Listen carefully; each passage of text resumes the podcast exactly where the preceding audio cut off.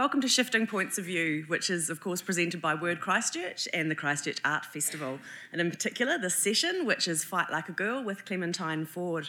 Um, and I'd like you to sort of encourage to throw away your stressful weeks and whatever you've had and just be really present and settle yourselves in for a fantastic afternoon. So um, it's really wonderful to see so many people in Canterbury and obviously a few brave men as well um, coming to support Clementine to, you know, show that you really want to hear what she's got to say and maybe have your ideas challenged or strengthened um, we're here to listen and to celebrate Clementine Ford for what she actually is, which is a um, Australian feminist author. She's a broadcaster, mother, prolific public speaker.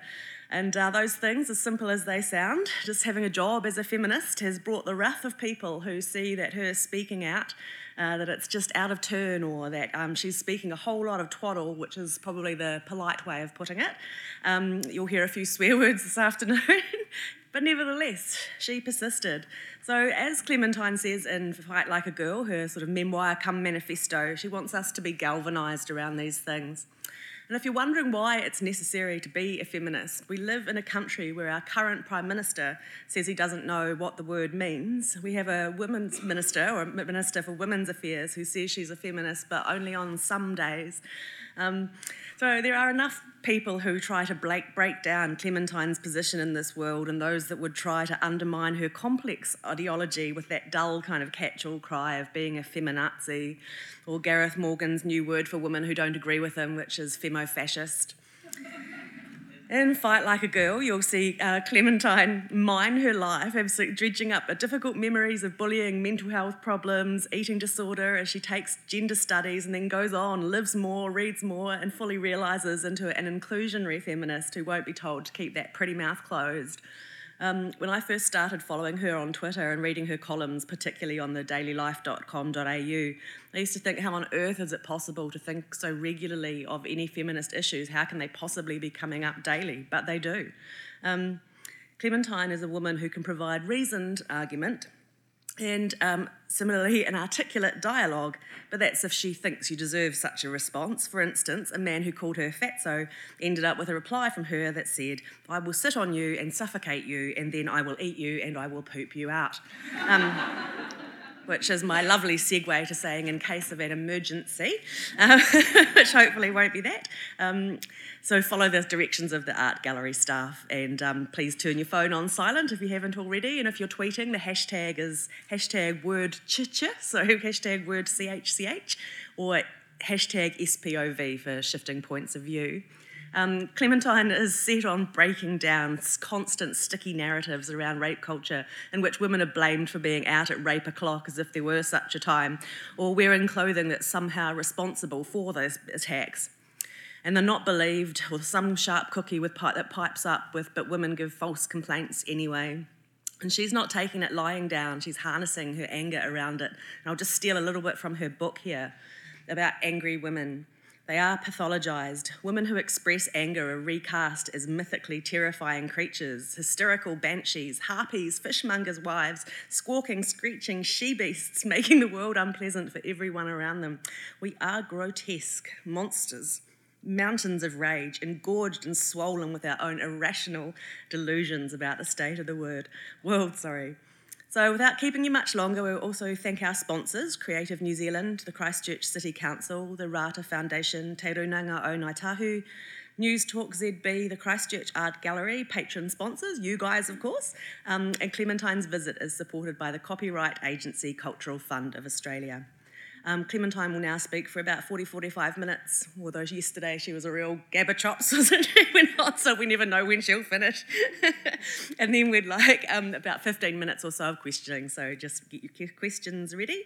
Um, her book, Fight Like a Girl, is on sale in the foyer from UBS, and she'll be available to sign it after this session. There's also a $5 raffle um, with the proceeds going to the Christchurch Women's Centre, and that you can win a t shirt modelled here by Rachael King, director of the Word Festival, beautifully, I must say, um, and, and a book as well. So, anyway, as Clementine says in her book, enough is enough, and I won't be silenced by this shit anymore, which is my sign to be quiet and urge you to give the welcome she deserves. Clementine Ford.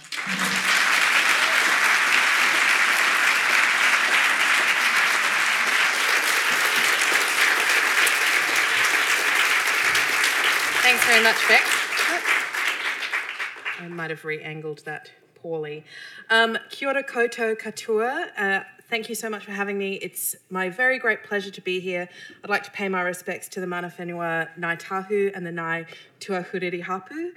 Um, thank you for coming out on this uh, beautifully cold and not so drizzly as it was yesterday, Sunday afternoon. And I feel extraordinarily flattered as well that we had to book a second event because the first one booked out so fast, and, and the second one proved worth doing. So thank you very much.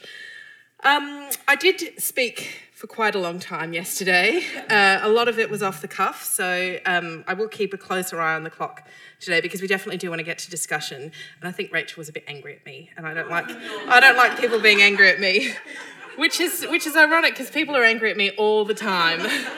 Um, I'll just give before I start. I'll just give a very quick background for, for some of you may not be familiar with me um, and my work. I've been a feminist writer for about 10 years, uh, working in newspapers, writing as a columnist, and um, inciting the ire of people all over Australia and lately the world, it seems, because uh, the internet has the capacity to send men's rights activists' grievances global.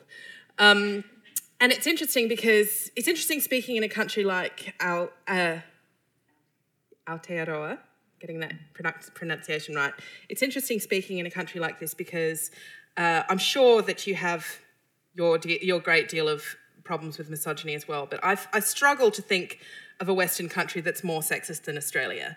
Um, or more racist than Australia. It's. I was reading an interview with Reni Eddo-Lodge this morning in the Sunday magazine, and she was saying that she's only in. Um, she's only going to be here for forty eight hours, but people had warned her less about coming to New Zealand than they had about going to Australia. And she, of course, writes about race and racism, so that's saying something.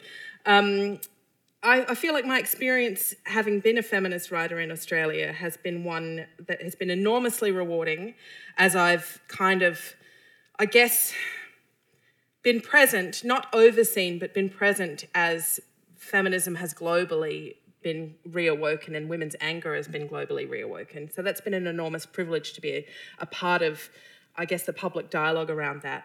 Um, but at the same time, the backlash that Susan Faludi wrote about 25 years ago, 26 years ago now, which is still very much in place whenever any kind of marginalised group rises up and tries to advocate for themselves, has found new and more inventive ways to express itself. Um, we're going to look at some of the ways that that has happened in my presentation today, which is called Hate Mail. which is not, as the title would imply, about how much I hate men, because as I will say later, my feelings about men are constantly focused on by outsiders. Um, it's assumed that because I advocate for women's rights, of course, I must hate men because neither two can exist without without the other. And it sort of speaks to, as you'll see as we go through, it speaks to this assumption, particularly when women talk about anything to do with their lives, this assumption from patriarchal ideals that men still must be central in that. So if women are talking about their grievances with their lives, where is the role of men in that? And if they want equality and they're sort of mm, seeking to tear down a structural system which benefits men whilst disadvantaging whilst disadvantaging women, then that is perceived to be an attack on men. Um, not to single Beck out, but I noticed at the start that she acknowledged that it was great that men came today and to, to challenge themselves. And I would just like to challenge that um, impulse that we have as women to constantly reward men for engaging with ideal, ideas around feminism and for engaging with women's ideas and women's representation of themselves. Um, and I will say this to you, it's not a disclaimer that I would give uh, generally, but that, I don't say that to be an attack on men. But I shouldn't have to clarify that it's not an attack on men as well, because it shouldn't be the point. Um, I told a story yesterday, just before we, we sort of get stuck into this, I told a story yesterday about um, an old mindfulness coach that I had who had this scrappy rescue dog called Milo, and he was a beautiful little thing. Um, very loving, but obviously, being a rescue dog, had a history of trauma, as most of them do. And I said to her when I first met him, because I was trying to be conscious of the dog's needs, is there anything that I shouldn't do around this dog that will prompt or stimulate his trauma? And she said, Well, he's, he's really fine around people like you, but he doesn't feel very comfortable around white men around aged 30 to 45. Um, because in his past, these were the kinds of people that had taken care of him but had actually abused him. And I said to her how interesting it was that if you presented Milo to a room full of people, um, let's just assume it was, a, it was a general audience, not a room full of people who turned up to listen to feminist ideas. But if you presented Milo to a room full of people and you said to the white men aged 30 to 45 in that audience, I'm sorry, would you mind keeping your distance from Milo because he's, he's got a history of trauma with you and um, with people who look like you, and it just it, it, it prompts um, prompts anxiety for him. I struggle to think that anyone in that room would go, oh, but hang on a minute, not all men, not all men abused Milo, and I should be allowed to go up there and pat him if I want. He shouldn't make me feel so bad about this. Because it's a dog with trauma, and people respect that. However, in my experience as a woman who writes about the experiences of trauma and violence that women suffer, the majority of which is perpetrated against them by a percentage of men, and most often men that they know, and in lots of cases, starting from when they were very young with the men in their family. If I explained to people that, um, uh, as, as you know, when people ask this question of, well, why do, why do feminists hate men so much, as if that's the point, as if feminism is not actually about women not hating themselves or being allowed to not hate themselves. When that fixation is, is placed on um, the role that men take up and the space that men take up in feminist minds and how men's feelings must be catered to, what is being done there is, if you compare Milo to a woman perhaps who's experienced a great deal of trauma from the same kind of category of man that traumatized Milo the dog, people are more willing to understand the needs of a dog than they are to understand the needs of a woman. So, what I advocate for is that men who do want to be allies to feminism and men who want to, and who consider themselves to be really good, decent blokes, is that they remove themselves from the situation. They remove their feelings from the situation. And instead of experiencing women's discussion of their own inequality and their own um, trauma and their own experiences of sexism and misogyny, they instead do what uh, any good, empathetic person would do, and that's listen and try and listen and learn and be better. As I said yesterday, the opposite of good is not bad. So when you talk about good people, or in this situation, when you talk about good men, the opposite of that is not always bad men. The opposite of that is most often neutral men. So men who don't speak up against the sexism that they see being perpetrated by their colleagues or their friends or the blokes down at the pub or their sports uh, sports mates, team members, etc men who don't challenge the sexism, men who kind of laugh along at a sexist joke, even if it makes them feel uncomfortable, because it's also difficult for them to stand up to um, stand up to the system, I suppose. And that's where our neutrality comes in. That's where we all make that decision when we have privilege. And as a white person, I have to be conscious of it as well with race issues at what point am I allowed to excuse myself because it's not immediately affecting me and I've decided that that day it's just a little bit too difficult for me to stand up? That's neutrality and that's the opposite of being good. Um, so, with that in mind, I just wanted to take you through some of the many comments that I've received over the last few years. This is, uh, as I said yesterday, I'm not bragging. This is just a small drop in the ocean of the times men have contacted me. Some of these are just have been sent to me just as a general kind of I don't like you and you annoy me and you threaten my worldview and so therefore I'm going to call you a cunt. Um, also, uh, just a disclaimer: there is a lot of bad language in the session today. Um, but something as well that I sort of say to people when I present this is if it makes you uncomfortable to hear me saying the words, think about how uncomfortable we should be as a society that it's considered acceptable to send this kind of language to someone. Um, I also think that, uh, just as a side note, when people talk about the word cunt being the worst word that you can say, it's the worst word you can say, it's absolutely the worst word you, that you can say. Generally, what they mean is it's the worst word you can say around women. No one's telling men that they shouldn't use this word in their own private company when they're talking about each other or when they're talking about women. It, that's considered to be okay, but our little womanly ears are too delicate to hear it, um, which is another way that we're kind of separated and treated as being in need of saving rather than being able to advocate for our own liberation and be in charge of our own liberation. Um, and think as well on this about the fact that the more I speak out about this kind of stuff, the more content like this I'm subjected to, alongside demands from men that I be nicer to them, that if I want to get men on side with the Women's Liberation Project, then I need to be nicer to them. I need to take their feelings into account. Um, well, my response to that is that uh, women are actually nice to men all the time. We perform so much unpaid emotional labor for men, for our friends, for the, for the men that we love. And we do that willingly often. We also are expected to do it a lot of the time. But at what point will people turn around and say that men need to actually start being nicer to women? Um, so let's just take a look at, uh, we're starting off gently here. All you post about is being a feminist. You're almost as bad as the problem that you're trying to fight domestic homicide, sexual violence, uh, gendercide, um, you know, acid attacks in, in India and in Europe now because acid is so cheap. Yeah, I'm almost as bad as it. You're an extremist. Pretty soon you'll wage a she had on men. Points for wordplay. Just make sure you blow yourself up first. Cheers. Uh, you're what? Hungry and have tattoos. Uh, my Twitter profile image is an image of me eating a piece of cake, which is illegal.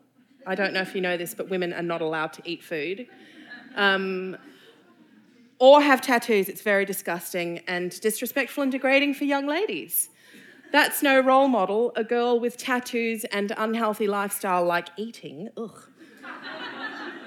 and degrading men. Not something a future mother or father in law would like highly on. Practice what you preach. Keep it real. Clementine Ford, you're an idiot. Women should shave their armpit whether you like it or not. It's a part of life.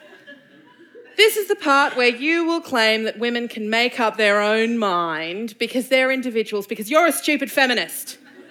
Seriously, why don't you argue for something which will actually improve the society we live in instead of making attention grabbing headlines? I like this one, it's one of my favourites. How does a woman with such an innocent, old fashioned name write like a whore? when she spouts feminist patriarchy nonsense. I've never been able to figure out if it's a joke or if it's a riddle. But that's probably because I'm a woman and I've got a woman's brain. Feminism is just an attempt by the ugly women, that's me, to bring the hot women down to their level. And you're about as ugly as it gets. Do you even get laid? I bet you go through a stack of batteries every week for your 12 inch vibrator, which probably doesn't even touch the sides of your gaping cunt. You know you're a piece of shit, don't you? I honestly hope you get the worst disease imaginable. Fuck off and die. Well, he is right about one thing. I do have a gaping cunt. it's where I hide all my secrets. And all the refugee families that Australia won't let into the country. You'd think someone that fat would have decent tits. I'm disappointed, so am I, Anonymous. you really need to update your photos. Your disgusting tooth gap, they're obsessed with my tooth gap, has become wider and you've put on weight just because I eat gross. Go play on a freeway, and as I say, at least the cars would be able to see me. Uh, a lot of them are very obsessed with the fact that I have a, gap between my teeth, and they'll say, Fix your teeth, fix your fucking teeth, fix your teeth, it's so big, fix your teeth. And my teeth are perfectly straight. I just happen to have a gap in the middle of them. Um, and one person said to me, "Oh, that, yeah, that gap, that gap in your teeth, it's so big I could fit my dick in it." And I was like, "Yeah, no shit, because your dick's tiny." Is that a Twinkie that you're inhaling into your fat fucking face, you baby killing sow? Clearly, it's a baby. Okay, this is the bit where we get to the slut, cunt, whore, and your fat section. Um, I'm glad to see that you're all laughing because you should laugh at these things. It's not, not inherently funny that these things are sent to women, but one of the best things that we can do to respond to it is laugh. We can actually kill and destroy this kind of hatred and this misogyny with laughter maybe not destroy it, but we can definitely mobilize a much bigger army against it. One of the worst things that I think that people can do, um, generally speaking, with trolls, especially on the internet, or with that person that you work with that you know is just, oh, just to play devil's advocate, um, who's not playing devil's advocate at all, he's just an asshole. One of the worst things that you can do is earnestly speak about your experience, which is not to say that earnest discussions of your experience have no, no place. I think that you can tell the difference between someone who's there to have a genuine dialogue and a genuine interaction, but someone who forces you to defend your experience of your life is not someone who's ever going to get on side with you. Someone who needs to have things put in the perspective of how they would feel if this was said to their mother or their daughter or their sister Maybe, but generally speaking, I don't support that approach either because you shouldn't have to turn someone, you shouldn't have to turn a woman into someone related to a man for people to recognize that she has human rights. Um, this is one of the central problems with patriarchal ideals is that women are only seen through the perspective of men's eyes. Women are only positioned through how we relate to men. Um, We've probably, every woman in this room has had an experience at least once in their life of being called one, if not all, of these names. Um, most usually when we say something that the man calling us it doesn't like, or when we make, make him feel insecure or threatened somehow. Um, one of the most common experiences of this is when a woman rejects a man's attentions. Well, I didn't want you anyway, you fat bitch. Um, okay, well, good. That's both of us then. Um, let's just settle this and move on. Um, we also have been conditioned, of course, to think of the word fat as being a negative thing. Um, as I write in my book, you could be a woman who embodies the most, the highest of, of aesthetic standards, that considered to be the most generically attractive woman in the world. And you'll still be called one of these things if you say something that a particular man doesn't like. Because it's not actually about what you look like. It's about how you've made him feel. It's about how you've made him feel disempowered in front of you, which is why we go back to this idea that laughter is so powerful. Laughing at men who speak to women like this is one of the best ways to, um, I guess, pull the rug out from underneath their feet. It's one of the best ways to make them feel, instead of the one that, that has the power and is putting the spotlight on you, that suddenly all eyes are on them it's extra especially powerful when you're doing it in a public forum, like especially in the online space, because it invites and encourages more people around you to laugh at them, um, which is what I do.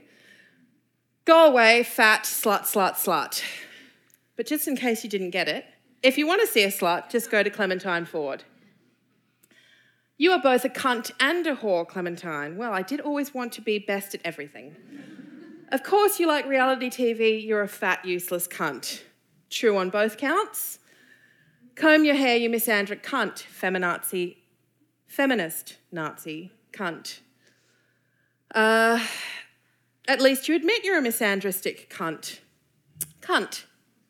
You're a dumb cunt. Cunt. Get back in the kitchen, you raging cunt. Cunt. It's really a shame that a man wasted sperm on a low-life cunt like you. Should have masturbated into the toilet. This one is great. It's one of my favorites because I love how he seems to think that sperm is in such short, precious supply. that men are there literally hoarding it and having to struggle, like this internal struggle with where they're going to expend it because they've only got they've only got a few. Oh God, I should have put that one in the toilet. hey gorgeous, can I see you naked? Didn't reply. Slut, kill yourself. I'm going to rape and bash you, stupid little slut. Lesbian scum. I got that man fired for saying that to me, um, which is another option that we have. And some people seem to think that it's, it's going too far. It's going too far. It's going too far. How could you do that? How could you punish a man like that? It was just a joke. You just can't take words on the internet. You just can't take words on the internet. I'd just like to remind you that all of these things that are sent to me is because I write words on the internet. So the fact that I'm still standing after having experienced all these words, and yet they read one article and this is their response, just goes to show who it is here who's actually the irrational, oversensitive, whiny little babies. Um, but this man wrote this, uh, sent this to me in a message after I uh, staged a protest in which I stood up for 400 girls in Adelaide who'd had their photographs you know, nude private photographs stolen from their private accounts and shared publicly for men to men in a particular forum to um, participate in the weird kind of degrading, dehumanizing act of sharing what they know to be stolen photographs. And the reason I make that point is uh, we live in the age of freely accessible porn. You can get onto the internet and you can find you can find a million naked women if you want. the fact that some people who operate in these groups are still drawn to getting some kick out of looking at photographs of women who they know did not consent to have those photographs released, who they know can be additionally shamed in that act and can, can be additionally made to feel degraded, is telling. And so my response to that was to stand up for these women and to kind of expose a major news organisation in Australia, which published that story under the headline um, "Girls, when will you learn?" Because of course it's it's women's fault if we take private photographs and keep them in our private accounts. If someone comes and commits a crime against us, of course it's our fault. Um, and just think for anyone in the room or who may still harbour these this sort of like, well, but you've got to you've got to be safe, you've got to be careful, you've got to you know only got what they're asking for uh, or if you know anyone who is in that, uh, who might think that way as well. It's often said to me that when I uh, overreact by reporting comments like this to men's employers, and it's only men who've, who've also got their employers listed on their Facebook accounts, so they've linked their Facebook, they've linked their employer with their comments, which is a violation of most employ, employment places' uh, social media contracts. So I'm not the one in the wrong. When I've done that before, people have said to me things like, um, "Oh, you, you know, you, you, you're going too far. This is you just can't handle words." As I said, you know, you, you, why are you punishing men like this? You know, he doesn't deserve to lose his job. I'm not saying what he did was right, but what you've done is just as bad, if not worse.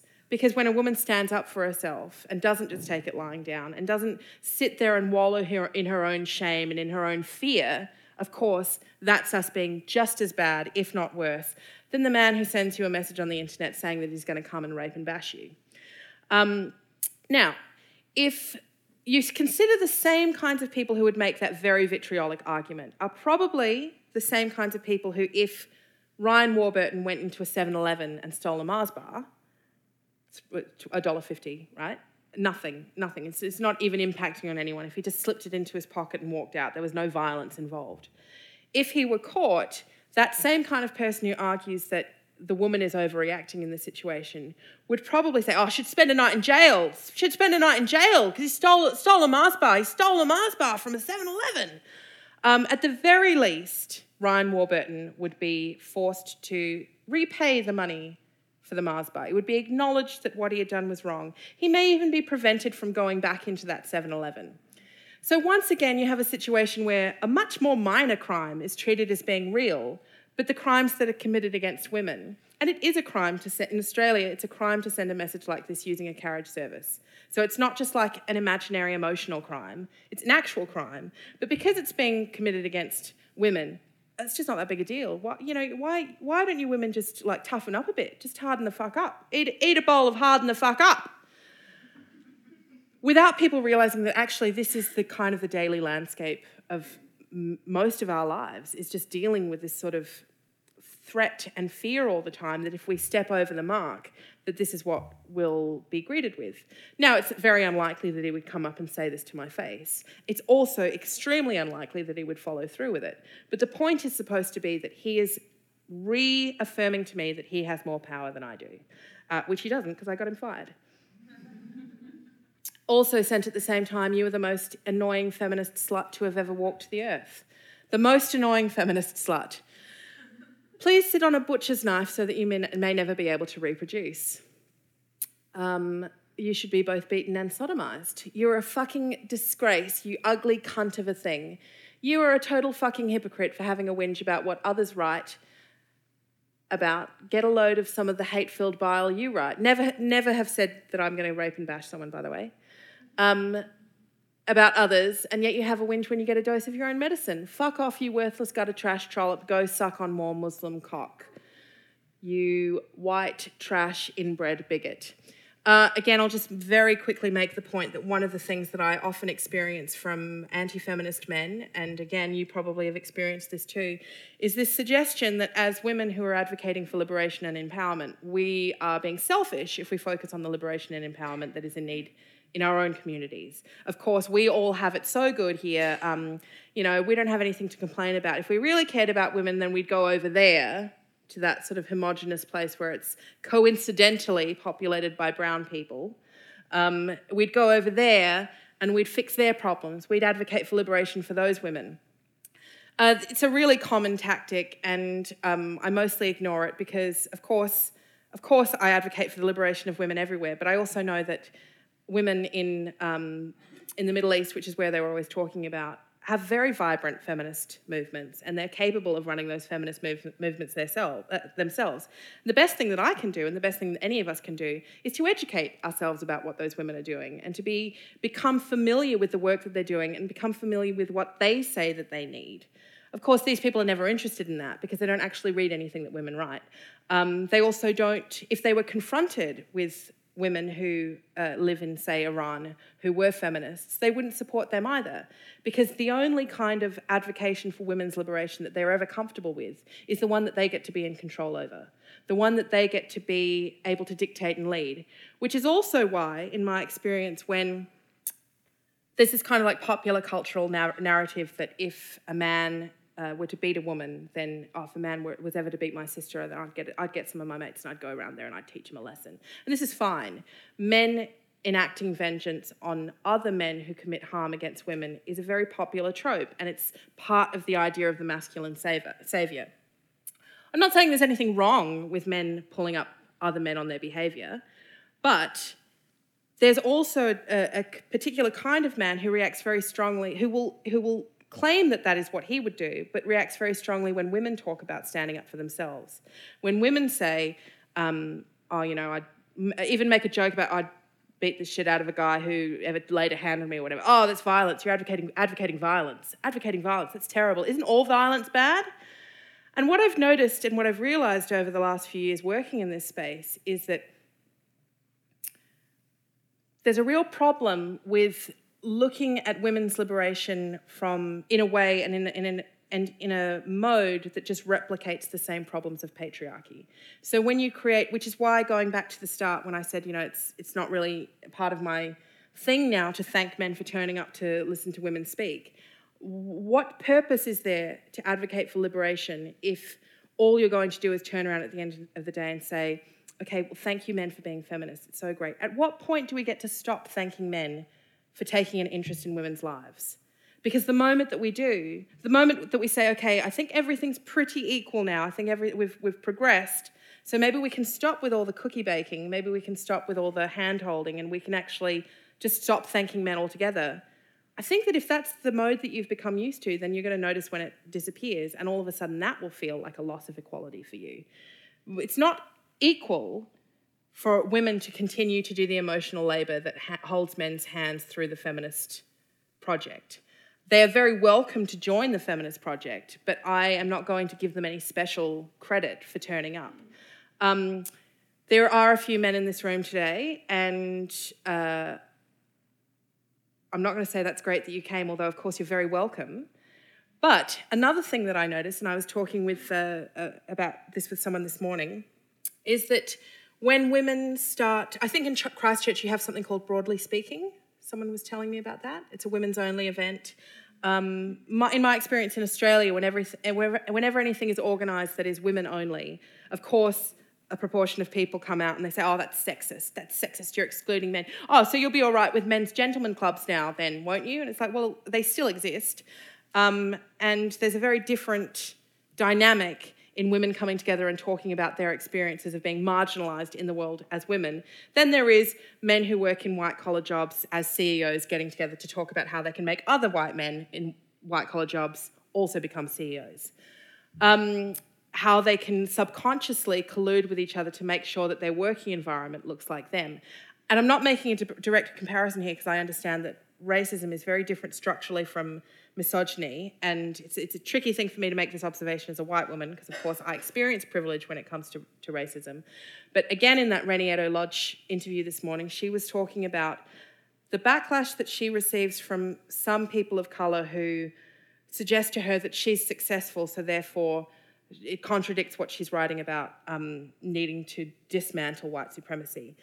And she observed that, yes, she is successful, but the more successful she becomes, the wider the rooms she's in become as well. So, this is something that structurally we need to understand that as you head towards the top of the pyramid, the pyramid starts to look very samey, uh, or the peak of the pyramid starts to look very samey. Um, so we need to not replicate the structures of inequality that got us in this position in the first place, which is also why a- another good point about how men need to remove themselves and their feelings from the situation. If it's not about you, then it's not about you. So stop making it about you. Um, I gotta. I thought I was gonna speed through this because I did go through the slides quicker, but it's coming up to 3:40. So I just look. It's just more slut, slut, slut, slutty cunt rag. Uh, you're a no good slut. Um, you would gibber less with a cock in your mouth, so you'd better hope I do not find you. Unless you want a cock in your mouth, which you probably do, then that will probably be something for you to look forward to. That sort of ended up quite nice in the end, didn't it? Okay, probably, probably you'd enjoy that. Uh, you're a fucking slut. Congratulations, you just graduated from slut to cunt. Your actions far outweigh the use of the word slut, which in turn makes you a cunt. Another riddle. How come no one has posted this yet? Slut. Um, why don't you get me fired, you little slut? This was because I got another man fired for calling me slut. Um, go fuck yourself, you fucking ugly feminist slut. Stupid slut. Slut, slut, slut. Phone the police, crybaby. You are such a massive slut. Clementine, shut your slutty mouth, whore. Man hating slut. That's all you're passionate about, carpet muncher. Uh, I love how they think that calling you a lesbian is so hurtful, you know.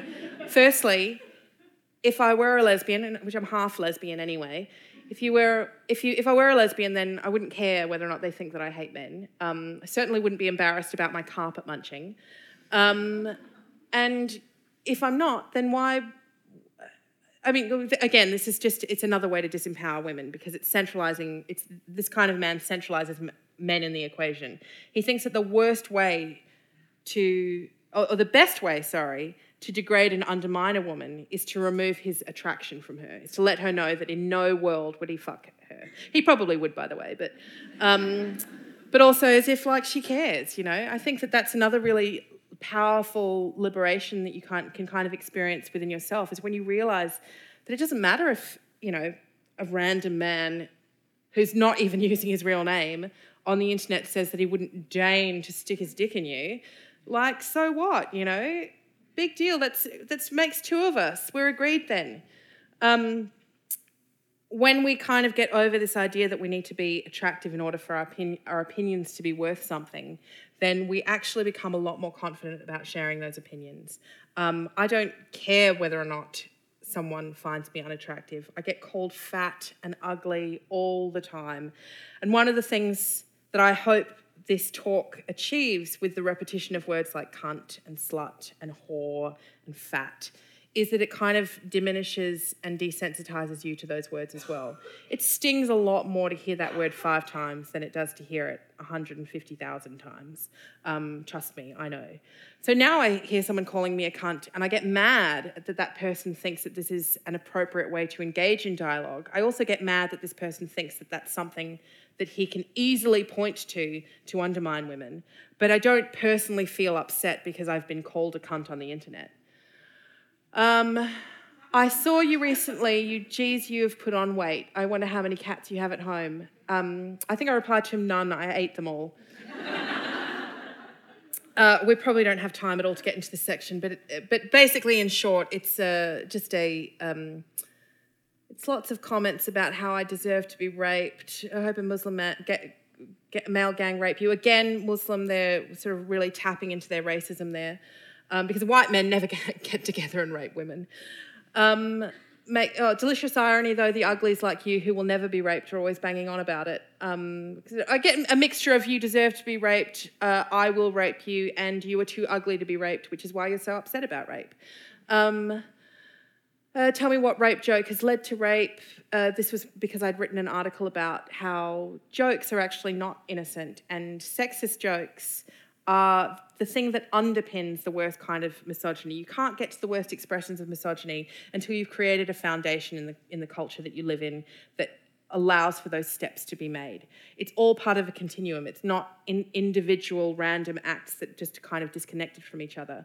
Um, and what people don't realize, or what some people don't realize, is that if you tell a joke in which the punchline is that someone is raped, not only are you kicking down, and the idea of kicking down and versus kicking up is that if your joke is making fun of people with less power than you, then you're kicking down. If you tell a joke about rape in which the punchline is rape culture, I think that that can be funny. Um, but that when if you if you're in a group of people who are telling jokes about rape and how funny it is, even if you think, oh, but it's just a joke, I would never do it. It doesn't mean anything. Well, statistically speaking, you know rapists. Statistically speaking, you know people who've been raped, and you definitely know people who've raped them. So, what happens when the person who's in that circle who's hearing the joke is laughing along and goes, Yeah, people secretly, they all think like me.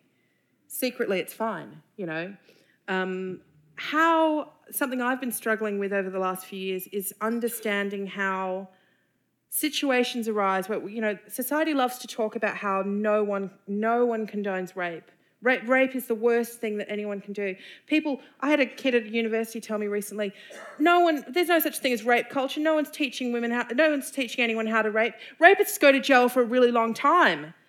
And I, it was at the end of a presentation I'd just given in which I discussed how rape culture was not about teaching people how to rape, but about providing a situation in which, in which the impact of rape was minimized, in which the understanding of what rape was was completely morphed, and also in which people who were convicted of rape did not go to jail for a long time. Um, and yet he was still unable to wrap his head around it because he obviously adhered to this very strong mindset that rape is something that happens in an alleyway, it happens between strangers, and the impact of it is made more worse dependent upon how many different intersections the rapist occupies. So if the rapist is uh, homeless, if they have mental illness, if they're drug affected, and particularly if they're men of colour, then it becomes worse. But if it's per- perpetrated by someone who has a degree of privilege, who has friends and family defending them, then all of a sudden it's questionable. That's what rape culture is. When you create a situation in which the circumstances around very clear and obvious sexual violence become questionable based on the future potential of the person who's committed the crime. That's rape culture. So I wrote this article about how these jokes are not meaningless. These jokes actually contribute to rape culture, and they tell the rapist in the room that what he thinks is okay. They also, I think, help to lead to situations in which, uh, I mean, I'm sure you're all familiar with the Auckland Roastbusters. How does a group of boys if we live in a world where rape is looked down on, where, where rape culture is denied, where sexual violence is abhorred, how does a group of ordinary, average teenage boys not only manage to do what they did, but to find a gang of boys to do it with? Who started the conversation? What made them all think that it was okay? What made them think that this wasn't that big a deal? So that's what I think is important when you target jokes like this. And of course, he said, Trust me, you have no fear of being raped. You're too unattractive and fat. Um, it's quarter two, so I'll wrap up now. That's probably given us enough to discuss. But just to sort of like go through, it's, it's, it's, there's way more. All about how I didn't need to be beaten. Um, uh, this one I really liked. to just very quickly go over it. He sent me the first email. It was it was an acrostic about my name, cum bucket, lousy, he could have used lazy there, that would have been better. Cum bucket, lousy, evil, malicious, eyesore, nasty, terrible, insane, nonsense, evil, fat fuck, obese, repulsive, dumb cunt. Hey there, slut guts, I'm trying to understand why you hate men so much. Why? Why would I? I'm trying to understand. I'd really like to see things from your point of view, but I can't seem to get that my head that far up my ass. Geez, your assistants must get jealous of all the shit that comes out of your mouth. Talking about your mouth, that motherfucker looks like a torn faggot's asshole. Is that why you hate men? Took so much cock in the face, you get permanent stretch lines around your mouth, and your jaw been busted open. You need braces to fix that fucking Grand Canyon gap. Tooth gap? I'm only joking, context, bitch. Um, this may have been about jokes about the after the article that I wrote about jokes about rape. Um, but I really like it because, firstly, I respect an acrostic. Um, but secondly, uh, he's made a, a, little typo there. And I thought if, uh, well, I didn't actually notice it at first, but looking back on it afterwards, I thought, well, maybe he, maybe he had meant to write your assistants, like I've got a PA or something, like I can afford that. Uh, I can't. Um, despite the fact, of course, that feminism is a billion dollar industry. I don't know if you know, I'm just like Scrooge McDuck just diving into my pool of gold. So he sent me this, and then he must have noticed his typo because he sent me another email.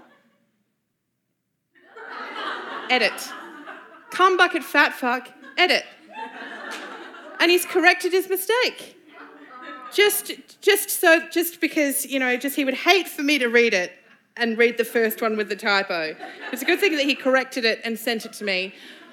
Did not fix the fact that he'd used evil twice, though, in his acrostic. Um, so you can't, I can't be upset about something like that. I wouldn't have been upset about it anyway. But when you realise that this is the kind of person that you're dealing with, this is that it's some sad loser sitting at home writing his acrostic poem out and then going, oh fuck, I made an error. oh, better fix it. Oh, that'll show her. Um, no, I don't want to see your penis. Uh, blah, blah, blah. Anyway, I'll just skip to the end. Okay, so why do you hate men? Why would I hate men? Not all men, of course. Um, it's not about men. It's not about men. But I do like this. So, Anti Feminism Australia is run by a guy in Australia who is essentially stalking me. Um, he, if you check out his blog, it's it's basically just a blog about me. He says, as many of you may have realised, we are currently at war with feminists. Feminism is in its last days. So, feminists are scared and ramping up their level of hate to unprecedented levels. Uh, Ford should not be given a platform to spread vile hate speech, blah, blah, blah, blah, blah. Go and report her. The more people that report her posts, the more likely they are to be removed. I also encourage you to do the same for other hate pages such as Feminist United, which have also been attacking us. I have very rarely ever even mentioned this person, by the way, but of course he is he has definitely been under attack from feminists. Um, this person also organised for a bunch of people to go to Avid Reader Bookshop in Brisbane, which had shared the post that I'd made about um, getting my second book contract and just congratulated me. Sent all these people there to leave them one star reviews because this was part of their new tactic that they would leave one star reviews on any business that associated themselves with Clementine Ford. Um, but I liked that because this this next screenshot really uh, restored my faith and is an example of how I don't hate all men at all. I love some men. I especially love funny men. Feminism is in its last days. I still haven't gotten tickets to see it. so good on Brett. He can be one of the last ones up against the wall come the revolution. But failing that, if you're still struggling with how to respond, Emma Stone gif eating ice cream and crying is always a good one. It's a good form of mockery. Or if you'd like to, if you'd like to sort of be a little bit more dismissive if someone says how much they hate you, you can go with cute little girl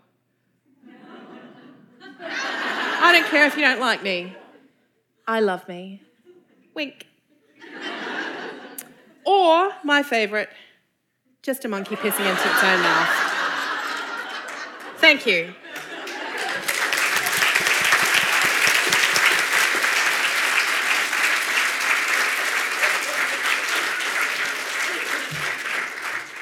I only went 10 minutes over, Rachael. Oh, it's it's. it would have been good if it had frozen there.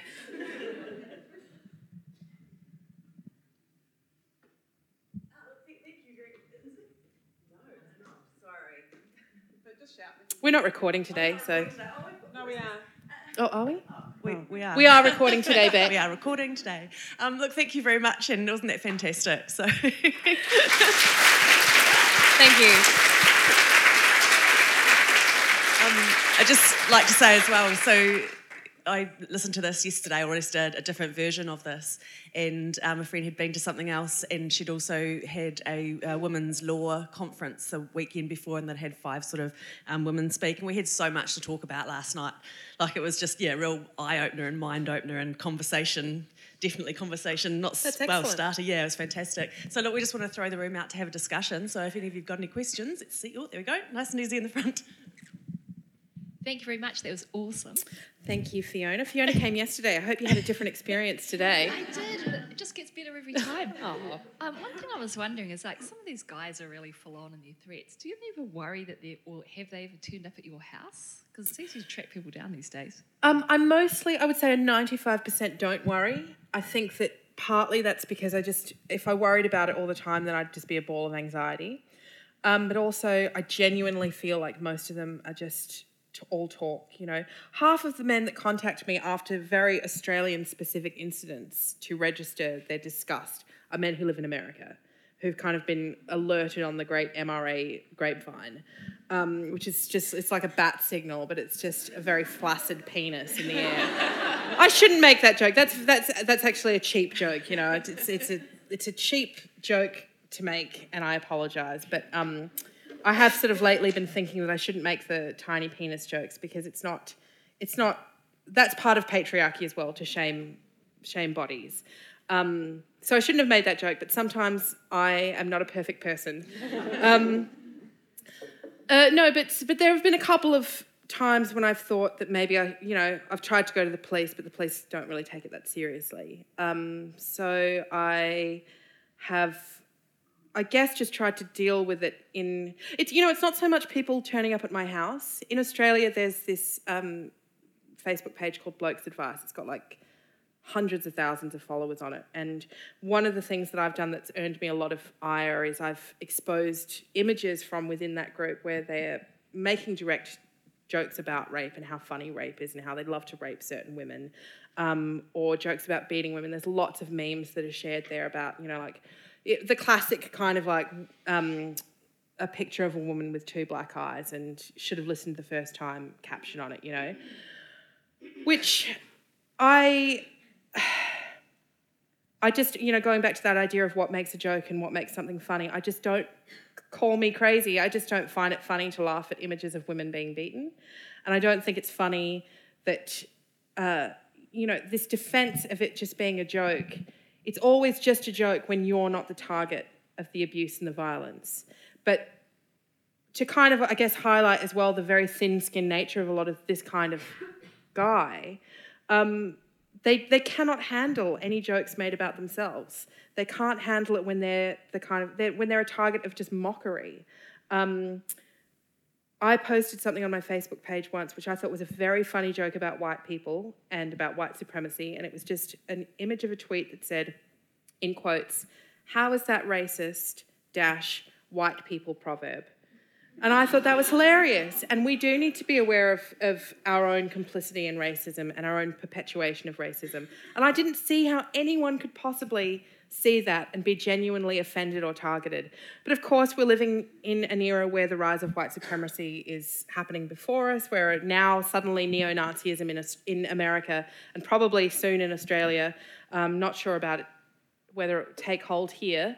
Um, but where it's suddenly not being completely outlawed, but saying, well, you know, everyone's got entitled to their opinion, got to hear both sides of the story.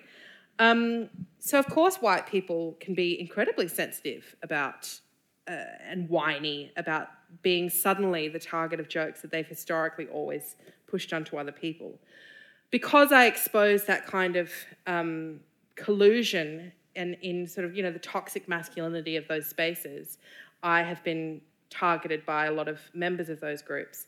That's what makes me scared, is not people coming to my house. It's the fact that there's so many hundreds of thousands of them that I could be walking down the street in Melbourne and walk past some of them and not know who they are the idea, uh, you know, there's a, um, a, a, columnist in Australia called Van Badham, and she was, she's, she's writes about feminism a little bit, but she's mostly a political writer. And she was punched on the street one day by someone, just out of the blue. It, it makes me nervous for me, but it mostly makes me nervous because I'm most often out on the street with my baby. And I don't like the idea of anything happening to him. I don't like the idea even of anyone secretly taking a photograph of him. Um, so yeah, it's just has made me more like hyper aware.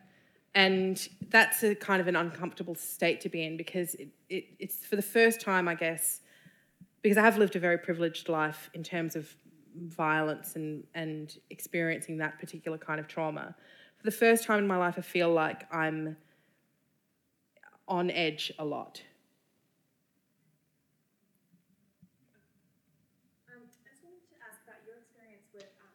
Oh, do it. Sorry, we'll just get the microphone. Um, obviously, you're working in a very male-dominated industry, and what's it been like, kind of pitching your ideas to editors, and what's your response been from sort of fellow journalists or like commentators within the Australian media industry?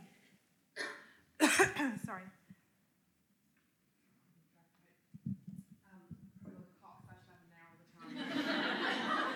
Um, it can be very bruising. I am very lucky because I write for Daily Life, which is a women's run website. So my editors have always been brilliant. They're all feminist. Um, it's definitely a women's website that. Uh, I mean, it's it's weird because people hear. I think that we need to sort of like get past this idea that anything associated with women is inherently rubbish. So I sometimes have people say to me, like, respond to my column saying, um, I'm going to say something positive about a column mine right now, so I'm not bragging, but saying things like, brilliant column, but I wish it wasn't in the lady pages. I wish it was in the main newspaper. And of course, I would love for it to be in put in a section where it was considered applicable to all people. But I also don't really agree with the idea that because it's in the women's section that it's it's somehow like in the bad section of the paper, or it's in the section where it's not real news, where it's not it's not um, considered to be important. And I think that, that that is done to women all the time, and women do that to ourselves. Um, you know, we, we, we characterize in our, in some feminist sort of moves to, um, I guess, distance ourselves from stereotypes about gender, we also characterize everything that's remotely associated with women as being shit. So, you know, I've got feminist friends who refuse to put their daughters in pink um, that's their choice, but I don't see that the answer to stereotyping children and stereotyping girls in particular is to say that all things that girls might enjoy are, are things that should be taken away from them. Now, I'm probably considered one of Australia's chief man haters um, by other people. Uh, in fact, news.com.au over the weekend wrote an article about me, a, a news article, so not even a, an opinion piece, where they described my job as anti male activist. Um, but I grew up loving pink. I loved sparkles. I loved Barbie dolls. I don't think that, that yeah, I think that we've got to be really conscious about celebrating the spaces that women share with each other and sh- celebrating the many different things that we are interested in.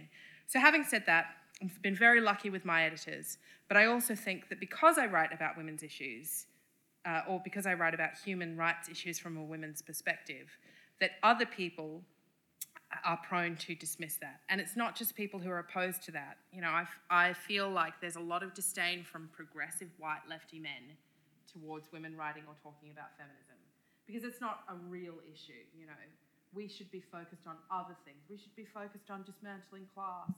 And yes, we should be focused on dismantling class, but women are not secondary to all of this. So it's kind of like, it's a sort of two steps forward, one step back.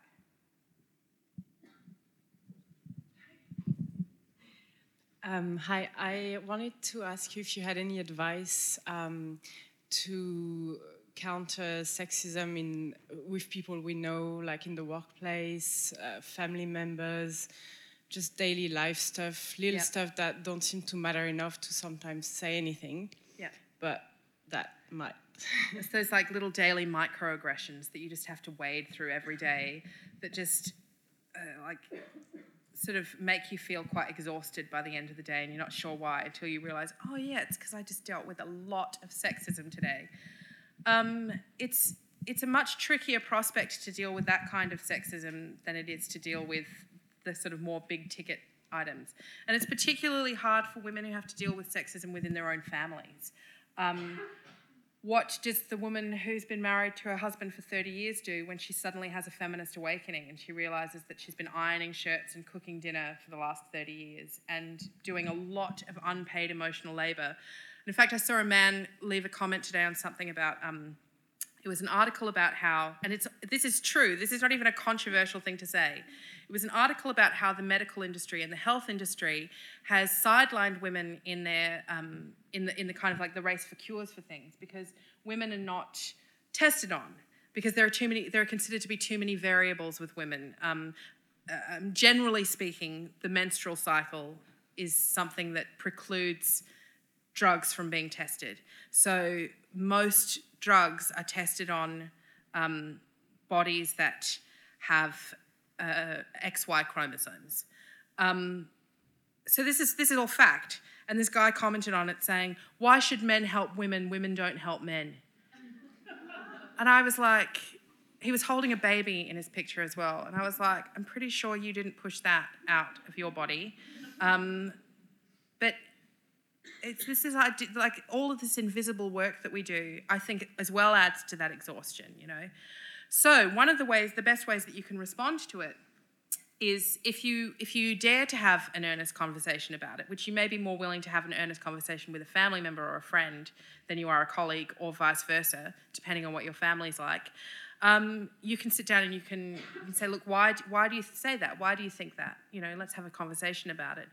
Or a much quicker and easier way, if someone said something sexist, or if something if someone has tried to make a joke that is sexist, um, there's two things that you can do which which are very effective. And one is you can say, I didn't hear that. Can you repeat it? And then they might repeat it, and then you say, I'm sorry, I still didn't hear that. Can you repeat it again, please? And then in the repeating it a third time, they realize that what they've said is inappropriate and all of a sudden it's that spotlight feeling again. So the spotlight is suddenly on them rather than on you. The onus is not on you to prove why the comment was bad. The onus is on them to justify why the comment was worth it. Um, which is just a, a sh- a subtle shifting of power that's very effective. And to also achieve that, you can say, um, I don't get it. Can you explain it to me?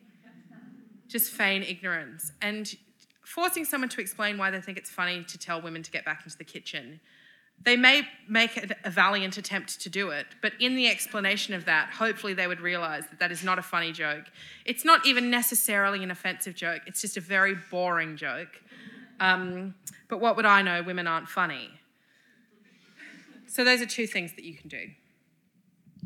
And- And also, the third thing I think that is vital is to make sure you have at least one contact where you can, and hopefully a whole gang of contacts of other women who understand what your experience is.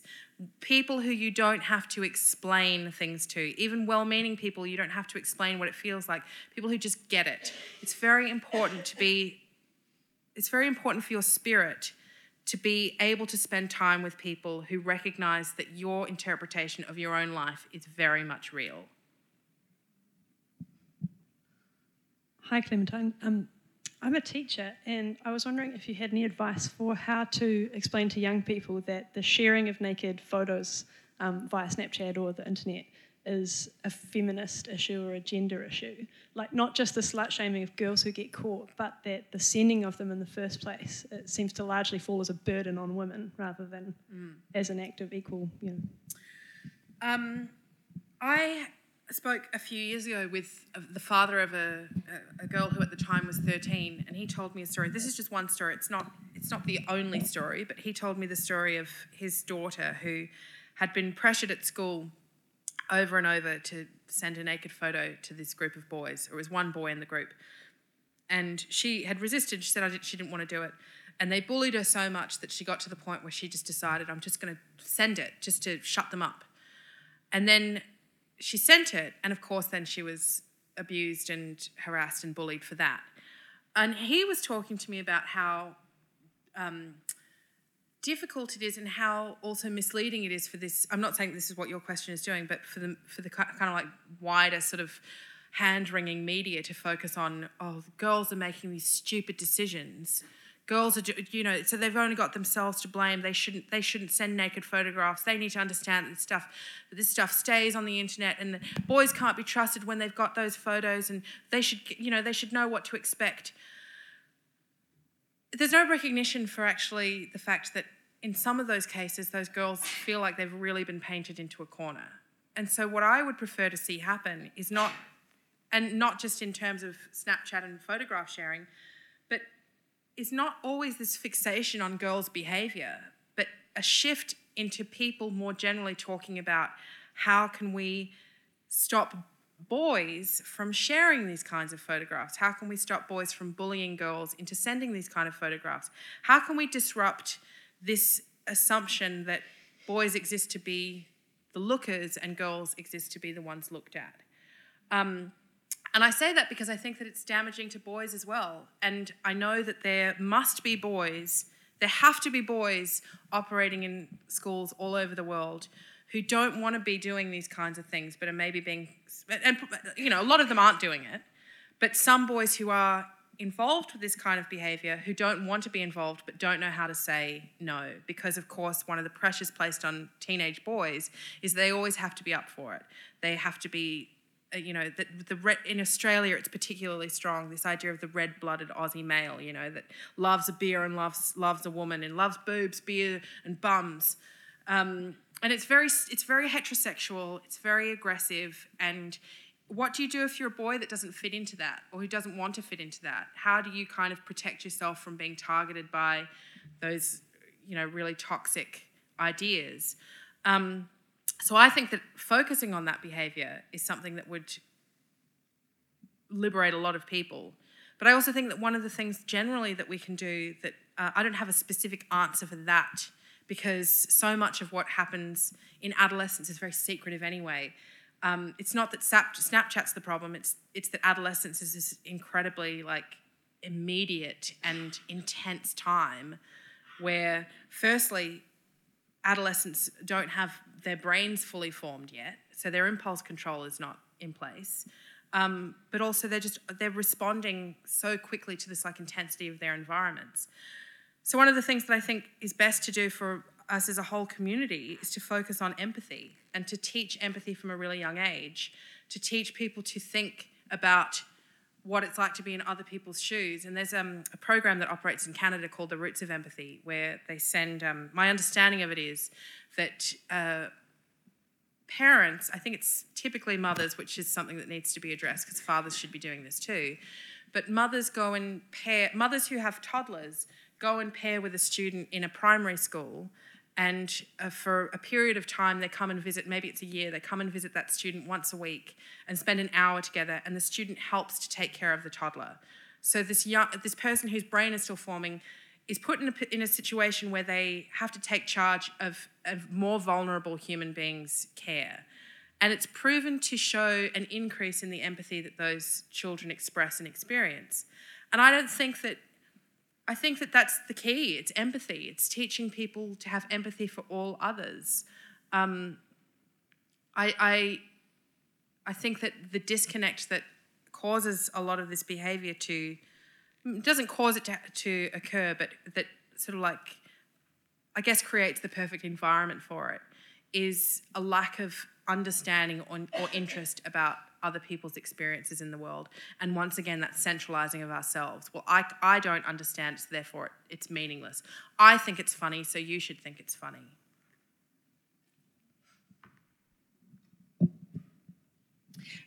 Uh, kia ora. Thank you for that speech. It was beautiful. Um, quick question, or two things. One, we do live in a sexist world. We're always battling um, not just men anymore with particular opinions on women. I'm a mother, I have two daughters. Obviously, I had thinking about how I respond to things because they're going to enter this world. Mm. And that gives me often the courage to say, this is just not right, um, which it never is. You know, it's not cool going to work and your boss is paying this, the guy $100,000 more than you because of no reason, mm. um, and you're doing the same job. There's just so many things that I can think of. One guy says, I'm a silly little girl, I'm his boss within a week. You know, it's mm. like these are the things we deal with, but I'm always mindful if we don't say this is not right, we're not happy with this, then our we can't then sit back and think our daughters um, have to pick up the mm. burdens. Um, we should be trying to make it a little bit better for them. But at the same time, one of the things that's broken my heart a bit is that a lot of the attacks have come from women, not not men. Mm. So I'm reading these comments going, here we have rape, rape, slut, slut, can't, can't, and often um, to your face, that's on the internet, but to mm. your face is often from women, and that's heartbreaking. So how do you deal with that, and have you come across it actually? I do think it's heartbreaking. Um, I I have a chapter in my book called "Women Against Feminism," and it's the title comes from a group online called Women Against Feminism. Um, I differentiate, which is not to say that I excuse it, but I differentiate between the reasons why men say those things to women and the, the reasons why women say those things to women, purely because the benefit that each receive from that language is different. Um, the kinds of men who say those things to me do it because they're they're protecting something. They're protecting power and they're protecting what they perceive to be their power over me, what they perceive to be their privilege of power over me. Women who behave that way protect the protection that they think that they've been given by men for supporting patriarchal power. So we're all of us figuring out how to negotiate our way through a world that is often unfair.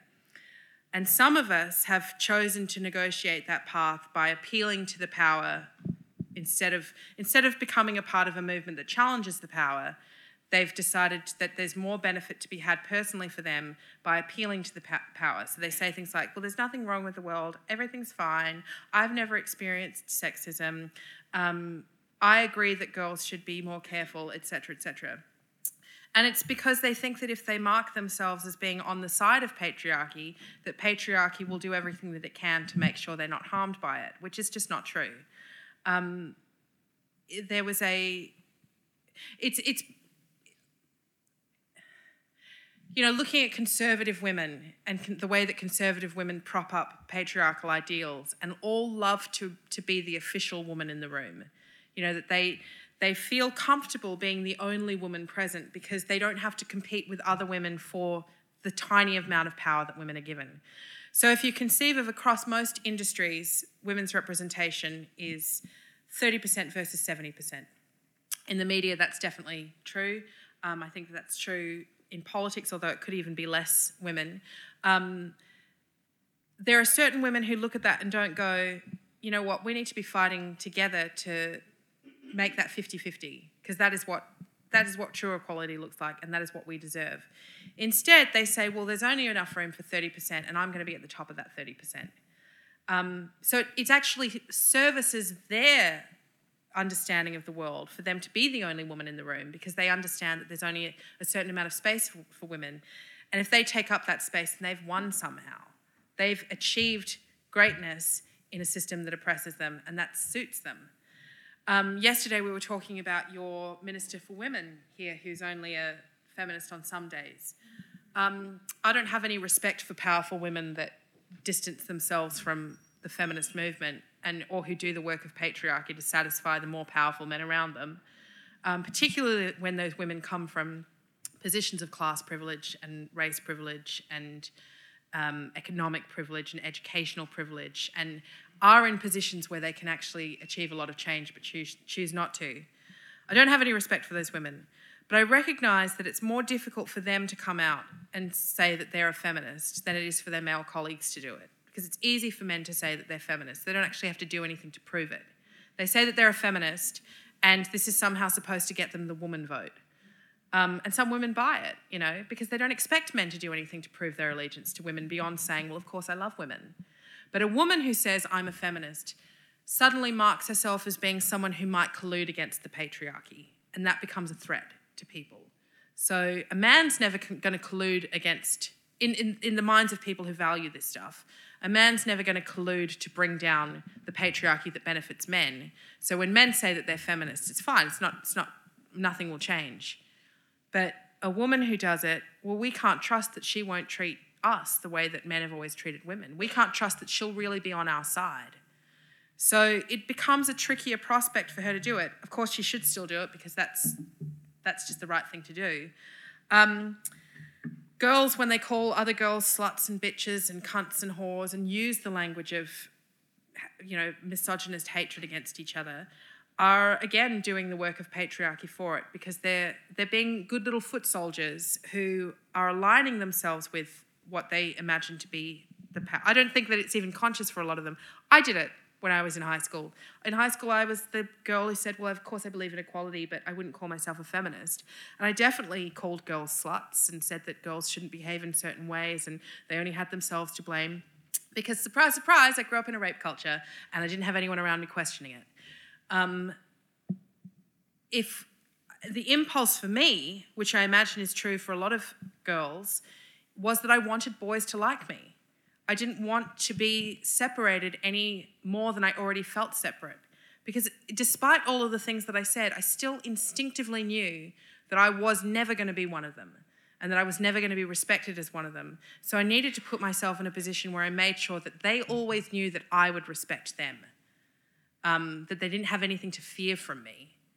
And luckily, I realized fairly early on that that was bullshit and also that it wasn't making me happy. And it certainly wasn't getting me any further in terms of feeling good about myself.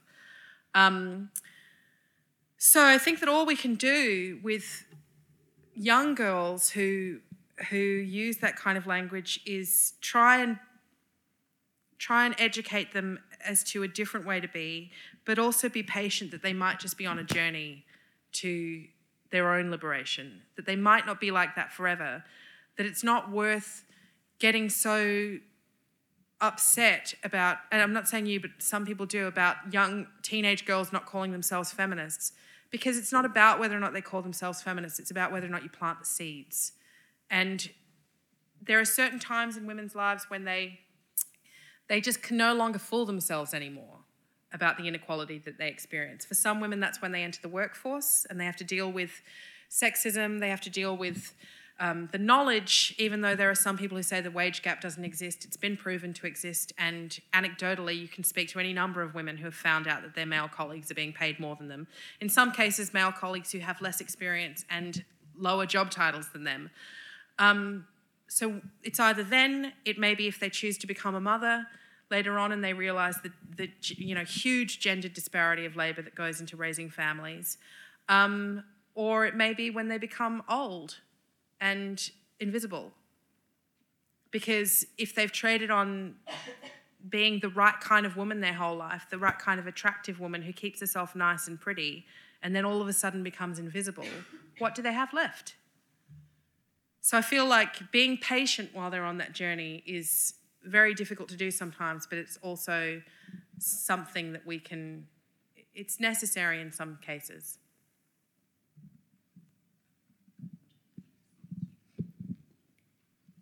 Hi. Um, so I'm 17 in year 12, and um, it's quite common for girls to send um, nude pictures to boys. And on on three occasions, I was kind of hinted by not a boyfriend, not anyone I was in a relationship with, but a friend um, that, you know, to send. And I said, if you dare ask me for nudes, I will block you and never talk to you again. Thank you. Um, yeah, give her a round of applause. Um, uh, quite recently, one of my friends had she'd been in a relationship and and she'd sent quite um, bad photos to her boyfriend at the time, and he'd leaked them out, or someone had got on his phone. I don't really know what had happened, but he is known in school as a boy who he has lots of photos of lots of different girls, and somehow a teacher found out and called her in and asked her about it and she gave all the names of all the girls that she knew he had asked for nude photos. And it had come out and there was a big furore because people were angry and saying she's a narc. She has no right to tell on him whatever. It's none of her business. And two girls two other girls my good friends of mine were saying that she's just a stirrer. And i said hang on hang on this doesn't make sense. He was the boy that asked her to send photos, which personally I think is the biggest insult you could ever do. Um, and she stood up for the right thing and she was being told. Not him, who has nude photos of heaps of girls, but the one who actually stood up and did something about it. And I said, um, if he's not stopped, obviously he's just going to get more and he's just going to leak more girls' personal photos. And it made me really angry that we're in a society which is like the rape thing, mm. like blaming the victim. She was the victim in the story. Um, it's almost like blaming someone for um, telling a crime done against them. It doesn't make any sense. So, actually, I'm wanting to ask your opinion on um, girls sending nudes. because I think it degrades a woman and it like kind of levels her down to saying that sorry, I don't really like talking to you. I just want to see photos of you. Uh, well, I wish I had friends like you in high school. I'll just start by saying that. Um, I don't agree that. I- don't agree with the blanket statement that sending nude photographs is degrading. I think that, uh, and I, the reason I say that is because in respectful, uh, consensual relationships where uh, the person that you're sending, whether or not you're in a relationship, uh, like a, a monogamous relationship with a person or not, when there's a contract of consent and respect, you should be able to explore sexuality with each with each other, and part of that might be sending nude photographs to each other or sending sexual photographs to each other, and expect that the person that you you have engaged with that consensual, respectful contract with will not betray your trust. So the issue for me is not the sending of the photograph. The issue for me is the deep lack of respect and disgust that so many boys seem to have for girls and the entitlement that they seem to have for how they can treat those girls. It also has to be recognised in the context that those boys, uh, and I'm not removing blame from them, but they've grown up in the same culture that we all have, which is a rape culture. That, and when I say rape culture, for those who don't fully understand what that means, as I said, it's not a culture that teaches people how to rape someone, but that minimizes the impact of sexual violence in the culture that you live in by providing a series of excuses for the people who are most likely to perpetrate that violence and reducing it only to this sort of like very actually rare and um, stereotypical idea of what sexual violence looks like. Um, it's also one that values uh, practices like victim blaming and slut shaming and projecting uh, the responsibility onto girls to be the gatekeepers of boys' sexuality. That boys are not held to be responsible for their sexual urges because, of course, as boys, they all want. Uh, this is the, not me saying this. This is the idea behind it. They they should all want to to you know sow their wild oats and you know get as many girls as they can, even though not all boys want that at all, but are still, you know, impacted by that. Um, and as girls, it's our responsibility to be the moral high ground, to keep our legs closed, to keep our knees shut, to make sure that we protect boys from themselves. And that if we choose to engage with our sexuality in the way that we're not supposed to, that we, ex- we should expect what we get coming to us. Um, so those boys have been raised in that environment the same way that we all have. And it's one that tells us that boys will be boys, that they should never be held accountable for their actions, that um, it's not fair, as your friends even policed, it's not fair to make him be responsible for it. She's just stirring. Um, it's really interesting how much leeway is given to teenage boys, especially, particularly teenage boys from a very particular kind of background, to make mistake after mistake after mistake and be treated as if it's just all part of this like you know colorful journey of life that they're on and that they should never really truly have to suffer anything for it. If any of you remember the story of brock turner in america the stanford rapist um, brock turner was the classic kind of picture of white male privilege you know privileged family going to Stanford University, swimmer, on track to go to the Olympics, and raped a woman outside, you know, a, a fraternity party, and was caught.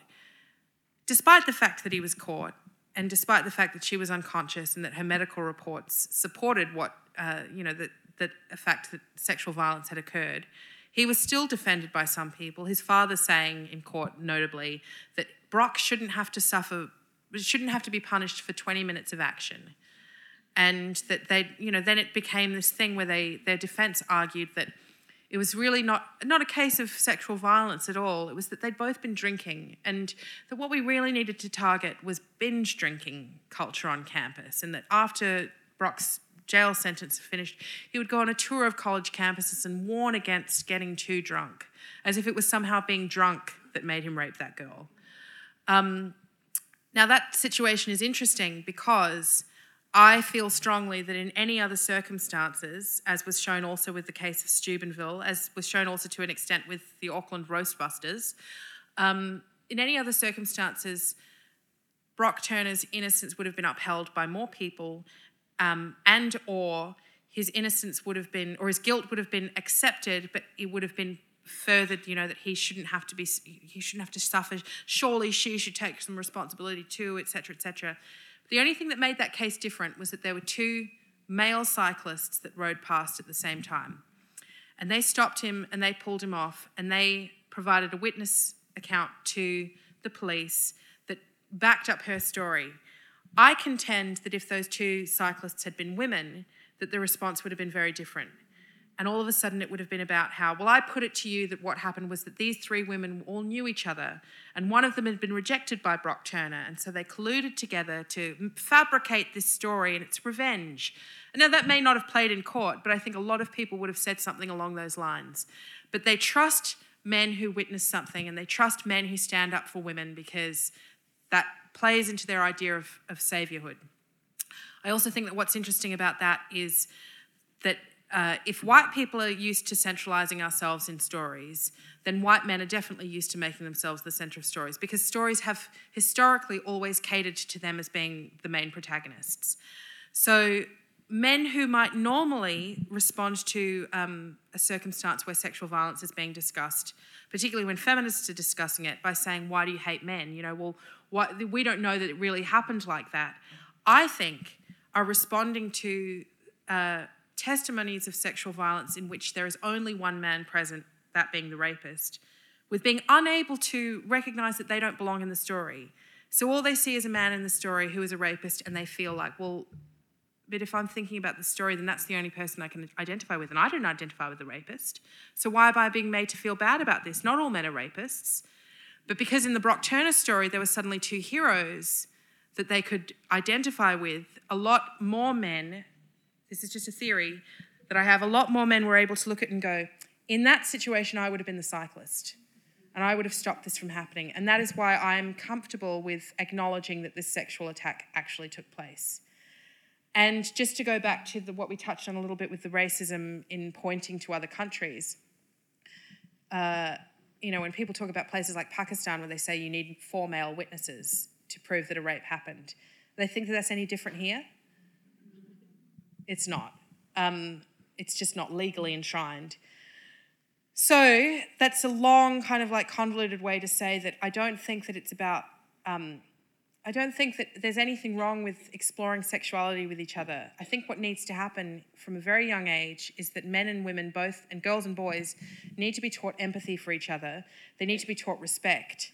And we need to take on the burden as a society of actually demanding change from young men instead of accepting that the world is theirs to grow up and into, and the world for women is one that they need to shrink in and protect themselves from. Thank you.